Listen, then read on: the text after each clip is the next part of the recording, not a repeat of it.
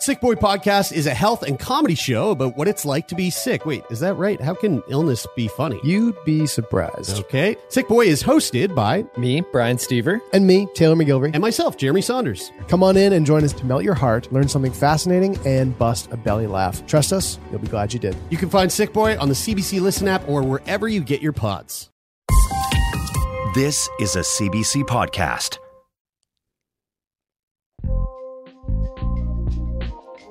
I was skeptical about the Bob Marley movie because Hollywood doesn't have the best track record when it comes to representations of Jamaicans.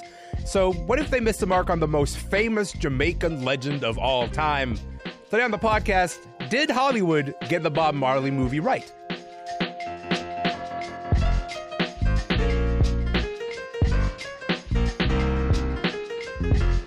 I'm Elamin Abdul Mahmoud. This is Commotion. Look, there's a brand new movie out. It is out this week. It's out yesterday, as a matter of fact.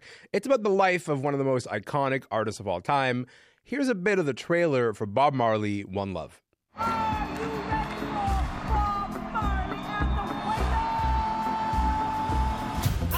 Reggae is the people music. You know you're a superstar. That is a bit of the trailer for Bob Marley One Love.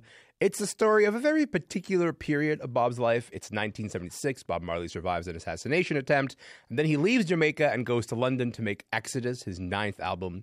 This is a story of that journey, and in that journey is interweave some of the early moments of Bob Marley. Look, ever since the film was announced a couple of years ago, there's been a lot of buzz around it. It's been through the roof. It is also a movie that is supported by the Marley estate. A number of Bob's children are actual producers on this movie. So, what does that mean for this movie? Does that mean that Hollywood gets it right? Joining us with their thoughts are three proud Jamaican culture critics Dalton Higgins, Danae Peart, and Marlon Palmer. Dalton, Danae, and Marlon, welcome to the show. How's it going, everybody? Thanks for having us. I'm How you hap- doing? I'm excited to do this. Marlon, maybe I'll start with you on this one. What did Bob Marley mean to you growing up? Uh, growing up, Bob Marley, he kind of just meant representation, right? Like, especially as a black kid, it, as long as you have some sort of positive uh, connection, Yeah. I find people tend to gravitate to you a lot easier. Um, it was, I, I realized in hindsight that it was almost like a survival thing where it's like, people are going to look at things like Cool Runnings or Bob Marley and attribute them to you and your personality. And it was great that Bob was somebody that could be attributed to my personality because other some other cultures aren't so lucky in their Yeah. in their representation. So it was it was good. So you're saying people looked at you and said, "Yeah, he's kind of like Bob Marley, that guy, that Marlon." You know, I I'm so serious they did. I I love honestly, I kind of love that for you, Danae. What about you? What did Bob Marley mean to you growing up? So Bob Marley for me is a cultural icon. He is the reggae ambassador. Yeah, And as a child growing up in Jamaica, I only came here at age 21. Hmm. I grew up in Kingston 11, the fringes, the inner cities. Bob Marley spoke to and for us. His lyrics, such as Them Belly Full But We Hungry, um, Redemption Song, yeah. all of those were clarion calls for those of us who lived the life he grew up in. And his life arc served as a little bit of a hopefulness for us too, yeah. but definitely a message man that spoke to us. I'm really interested in how this movie has a conversation with that idea of Bob Marley. We're going to get to that in a moment. But Dalton, uh, let's close this out on on Bob Marley and what he meant to you growing up. Yeah, yeah. Well, m- you know, my dad had a, a mega large collection of records, you know, vinyl, obviously. And so Bob Marley records were a staple in my household. Hmm. And I also think that because, uh, you know, Bob Marley popularized Jamaican culture and, and Rastafarian culture so much, I think that in some way made me feel more confident uh, in my ability to proudly, like I had my hair in, in locks for over 20 years. Uh, You had can't hair. see- you oh yeah, you can't see that now, but I wore I wore locks for over 20 years, and I and Yeah. I think that is a, sort of an unconscious byproduct of Bob Marley. And I would Hmm. also say that you know, just quickly, I remember going to Montreal, uh, sorry, Australia many years ago, Yeah. and bumping into all of these people, non-black, non-Jamaican people wearing locks, and then they told me this crazy story about him, you know, coming to Australia in late in the late 1970s and how it transformed different parts of Australia. Oh wow. And I was like, that's some that's some powerful stuff. Wow. I mean, this is this is what we're talking about here, about like a figure who can transform parts of a country, but just by his sheer arrival. You don't really get stars like Bob Marley anymore. You don't really get stories like Bob Marley anymore, and it's really hard to put into words, you know, how large he looms as a figure. But then a movie tries to capture that essence. It tries to do that in a couple of hours. Uh, the movie's out now. All of us have seen it. Marlon, I'm going to start with you. What did you like about it? Um, well, first of all, costume and set design, I Yeah. think needs to be applauded because they did really well, like transforming you and bringing you back to a time. It really did feel very consistent throughout the entire movie. Um, so kudos to them with that. And like a lot of the, his iconic looks that Yeah. they nailed was really good.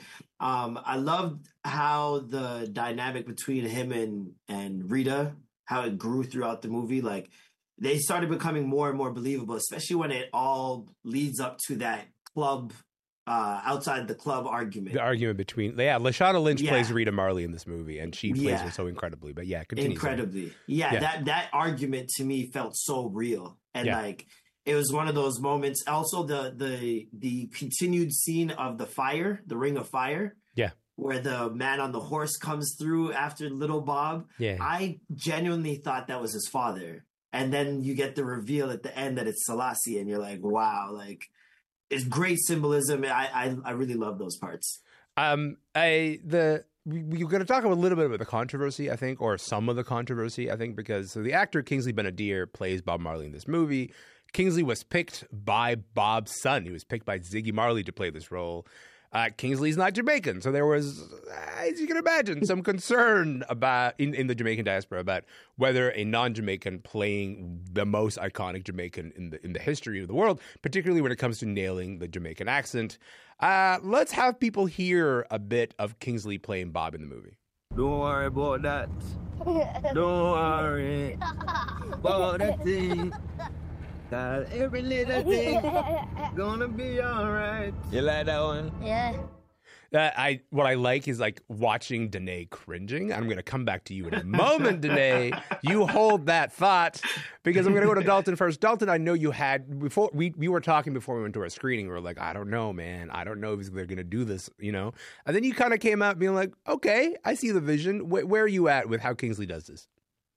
Yeah, yeah, totally. I, I mean, I'm torn. I have mixed feelings. Uh, you know, on the one hand, you know, I think for anyone who thinks that playing Bob Marley, right, the most influential musician in the world, uh, in this super high pressure biopic is an easy gig. They're they're off the rocker. You know, Yeah. this is a really tough gig. Now, having said that, Kingsley Ben-Adir, his performance was very good. It was it was fantastic. Uh, and again, I'm coming to this as a proud Jamaican, Yeah. super jaded, super cynical about Yes. this idea of casting a Brit, uh, Trinidadian Brit guy. He, he, it's a solid A minus. Um, now, now, now, now, here's the thing. I find that a lot of people questioning Kingsley being cast as Bob Marley. They haven't even seen the film, which, which is a bit Hmm. problematic to me. Yeah. And and I and again, and I say this as someone a proud Jamaican. Now, the thing is here, you know, for him to be able to master Bob's mannerisms, uh, you know, Bob's swagger, uh, you know, and and most importantly, most parts of his accent, right? Because you know, Bob speaks in Patois, Jamaican nation language. That's no small feat. And I think he pretty much nailed it. You know, once you see the film, you'll see what I'm talking about. Yeah, so Yeah. I, I, Danae, I want to give you a moment to address the cringe face that you just made after we played that clip. But I also have to say, like, I am not a Jamaican person. I am of Sudanese descent. What I was watching when I was watching this movie is Kingsley himself becoming a bit more comfortable with the character, becoming a bit more comfortable inhabiting that character. So when you when you were watching him, what what what, what stood out for you? So, I mean, obviously, I'm going to cringe. Born and raised Jamaican, came here at age 21. Yes. I will cringe. And the parts you played were the cringy parts for me. Yes. Um, Mm. they, he actually did better at Yeah. other parts of the film. Okay. Uh, so I appreciate the work that went in behind the scenes Mhm. to create this.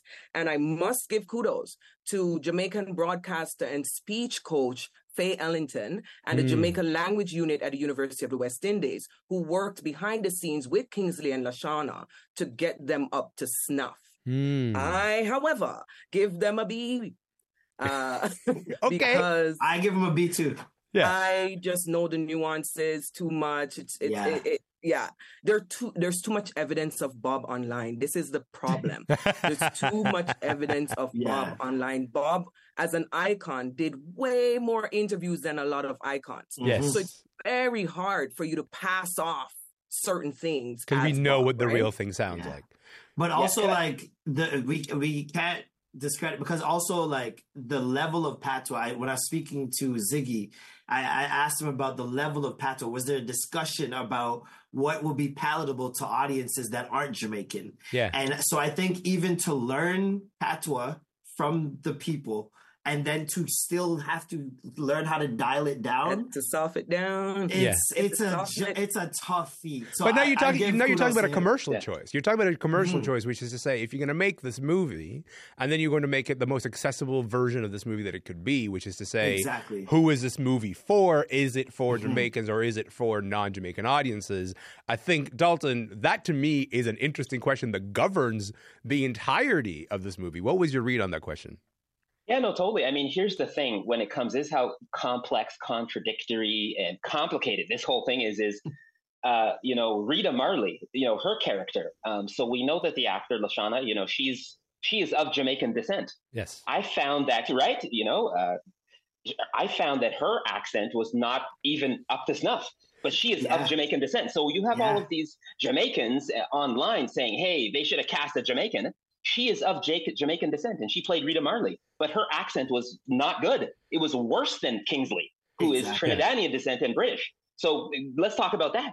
I yeah, I, Yeah. I feel bad because we're just making Danae cringe out here. Like that's you know you you mentioned the Lashana's accent and Danae was like I don't that that was did, did that register as kind of worse for you, Danae? It was worse. It was worse than Kingsley's for Yeah. sure. I was Yeah. surprised because um so you know there's there's backstory for having this conversation about Jamaican and who is Jamaican, right? So if you're, you know, second, third generation, if you're an immigrant child, your patois is gonna be different. Yeah. And um, you know, I was hopeful for Lashana, Lashana because I thought, well, she's of descent, so maybe she will She nail had it some better. history. Yeah. She had more fumbles than than Kingsley did. Yeah, I- uh, far more. Marlon, speaking of Jamaican accents, Hollywood has had this really long history of non-Jamaican actors giving just horrific, horrifically bad Jamaican accents from the film Cool Runnings and also Brad Pitt and Meet Joe Black to every version of Sebastian the Crab to date. What in your mind has been the worst attempt at a Jamaican accent you've ever heard from a non-Jamaican actor? Uh, I recently watched Black Cake. That's close, but Brad Pitt, by far, in Meet Joe Black was almost disrespectful, and it's even more disrespectful because he had an actual Jamaican woman in the scene with him, and still, I think like there's something to be said about wanting to keep your job and just telling Brad Pitt, "Good job, you're doing great." I, I- you know what I mean? I think it's I think it's actually worth our audiences hearing how bad Oh, Brad Pitt did in Meet Joe Black. Let's roll the clip. Oh gosh. Righty. Well, be evil I not evil, oh man. And what you is then? I from that next place. You waiting here to take us? Like you's the bus driver today? No, man, I on holiday. I uh, have to tell people listening at home that our entire panel has their faces in their Oh palms. my gosh. Uh, that's fair. That's that's reasonable. That is a reasonable reaction. That was Sounded like an Irish pirate. that was that was crazy. Uh, is like that part. Okay, so Ziggy Marley was asked about his decision to cast a non-Jamaican actor as Bob. I want you guys to take a listen to this. Here he is talking to CBS's Seth Doane. You wanted a Jamaican Of course, to star, of course. But you, but you couldn't find someone you like. We, we look wide, wide and far. You're looking at the, the tapes and you know you see one and you say, eh, you see two and you say, eh, and then you see Kingsley and you're like, hmm. What made you go? Hmm. Why? Well, he held my attention. We looked wide and far, Danae. That's what he said. we looked far. wide and far. He's got a lot of reactions for those comments within the Jamaican diaspora because some people, some people accepted that explanation, said, "Okay, I get it. He was the best person that you saw," and then some people didn't, and went, and then they ended up listing actual Jamaican actors that they thought would have been great choices. I'm curious how you felt about his reasoning, the explanation that he gave there, Danae. So, with respect, With respect, I do not accept Ziggy's statement. I raised him four names Dale Elliott Jr., Kadeem Wilson, Don Shepard, Sheldon Shepherd, Hmm. and Joel Miller. some of them actually went up for the role because there's some politics there. Anyway, uh, the reality is these films don't like to take chances. Mm-hmm. And if anybody knows anything about casting, there is a gatekeeping, there is an emphasis on your resume, your IMDb, Hmm. and much less opportunities are given to lesser known names and lesser exposed actors. And, Hmm. you know, this is a miss for me um, with this casting. Um, Bob, um, as an as a character would have made the actor. So I must emphasize that Bob is the icon. Bob is the star. Bob is the leading man. Mm. Anybody who takes that on should be honored and should mold into it. So it it, it just it just is frustrating to hear this, especially when I think about Jamaican actors that are qualified and have, you know, been trying to get in. Mhm. And Yeah. if they can't play Bob, Mm-hmm. who what do we have left if the Jamaican icons aren't played by Jamaicans? What do we have left? Yeah. Yeah. Can I say something quickly about Yeah. Ziggy? Like Ziggy off. Marley. Yeah. I think a lot of uh, Jamaicans and non-Jamaicans were Ziggy Marley. If you look at his musical output over the years, over the last like forever, it's the most non-threatening, like watered down, you know, articulation of Jamaican music, right? So always keep that in mind. You know, if it's Yes. coming through Ziggy's prism, his point of view, that's perhaps some part of what you're going to get. I, I think that and, and that's a. constantly Go ahead. sorry. You know, it's constantly appealing to a white gaze, right? Like Right. at all times, let's soften it, let's mellow it down, because for some reason you don't trust audiences to Hmm. be smart enough to embrace culture, to embrace languages, to embrace um, the the roundedness of a character. Let's make him more palatable. I think it also goes to a larger discussion about classifying patois as a language. Hmm. Because if you have to water it down for people to understand it, why is it just considered a dialect? Why why can you make a Narcos entire season where it's subtitles for the whole season and people can watch that perfectly fine? The the anime crowd is large and their thing is not listening to dubs. They want to Yeah. read They what's wanna read going on to make it. Yeah. hear it in the real voice. So th- it goes to a larger discussion about patois and how it should be classified as Yeah. well. Yeah. and and Hollywood Hollywood thinks that success means not using subtitles. Subtitles are treated as duppy, like Mhm. you you're, you're afraid to use it um, because it Hmm. means something about the film. It's not a, a great film if we have to subtitle it. That's a fear that we really need to conquer if we're going to allow for cultures to be Yeah. on display. Well, and this, Yeah. and we, we've and we've had this conversation on this show before about this idea that Hollywood, at least when Parasite won, you know, Best Picture at the Oscars a couple years ago, it felt like, oh, we could move towards a world where subtitles are are not a barrier to audiences, and you don't have to sort of, you know, sort of bend over backwards and say,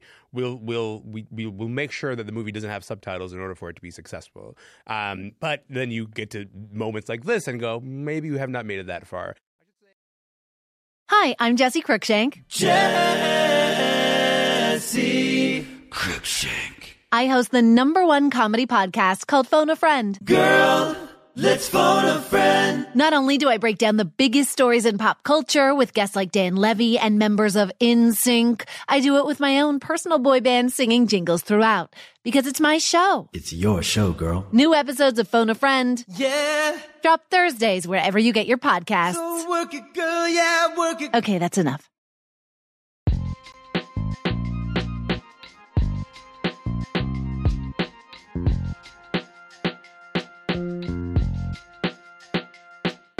Folks are just joining us, my name is Elamin Abdul Mahmoud, and this is Commotion. On today's podcast, we're talking about the new Bob Marley movie. It's called One Love. Dalton Higgins is here, Danae Peart is here, and Marlon Palmer are here.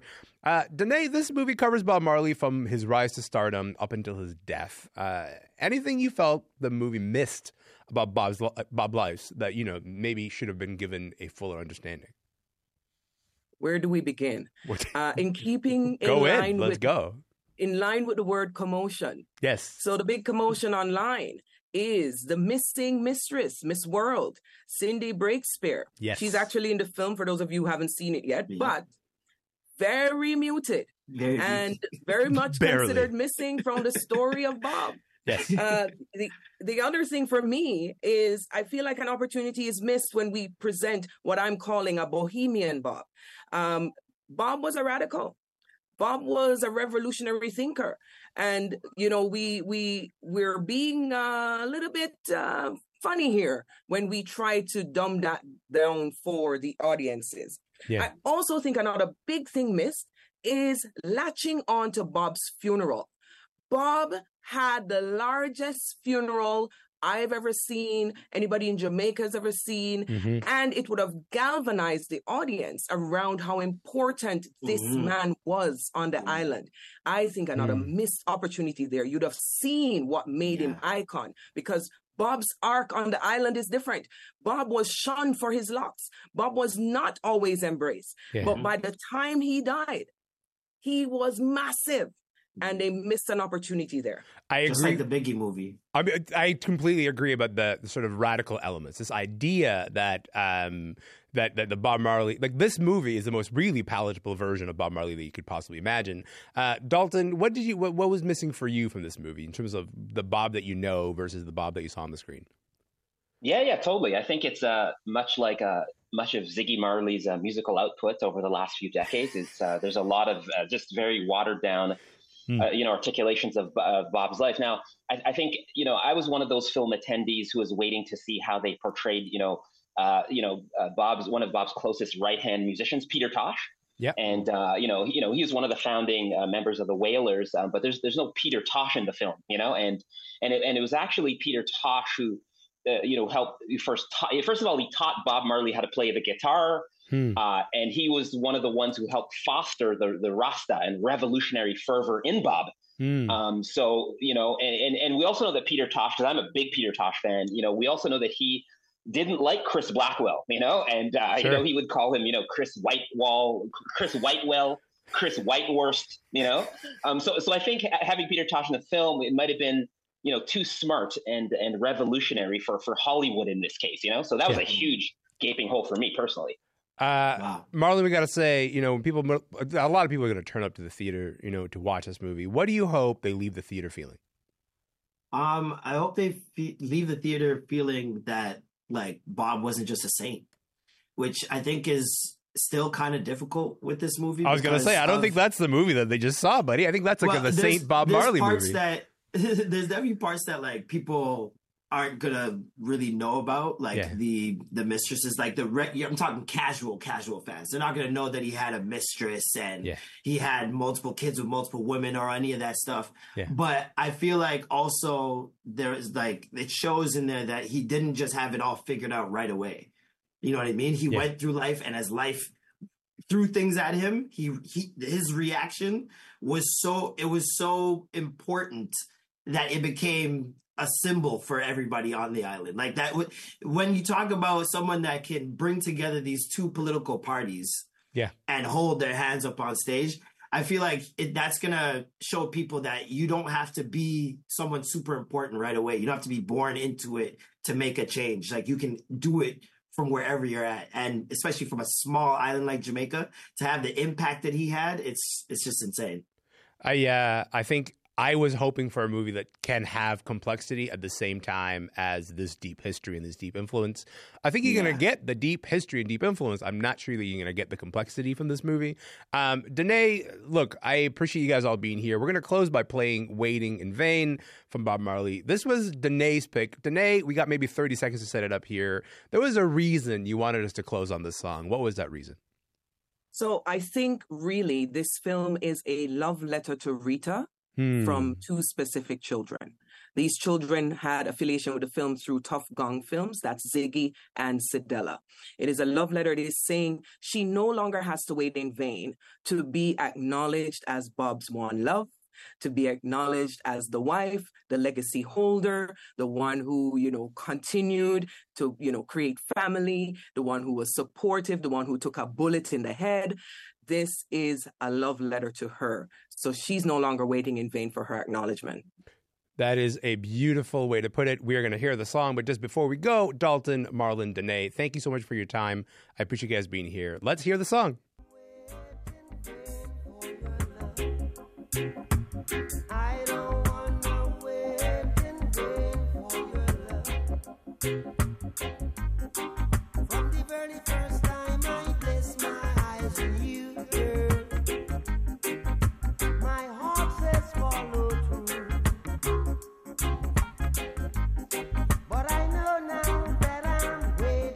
Waiting in Vain from Bob Marley. Before that, you heard our group chat on the new biopic, Bob Marley One Love. I was joined by Dalton Higgins, a publicist, author, and veteran music journalist, culture critic Danae Peart, and Marlon Palmer, a comedian and host of the morning show on Flow 98.7. Bob Marley One Love is in theaters everywhere right now.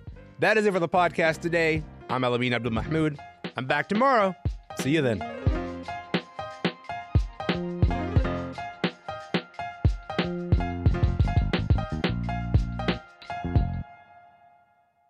For more CBC podcasts, go to cbc.ca slash podcasts.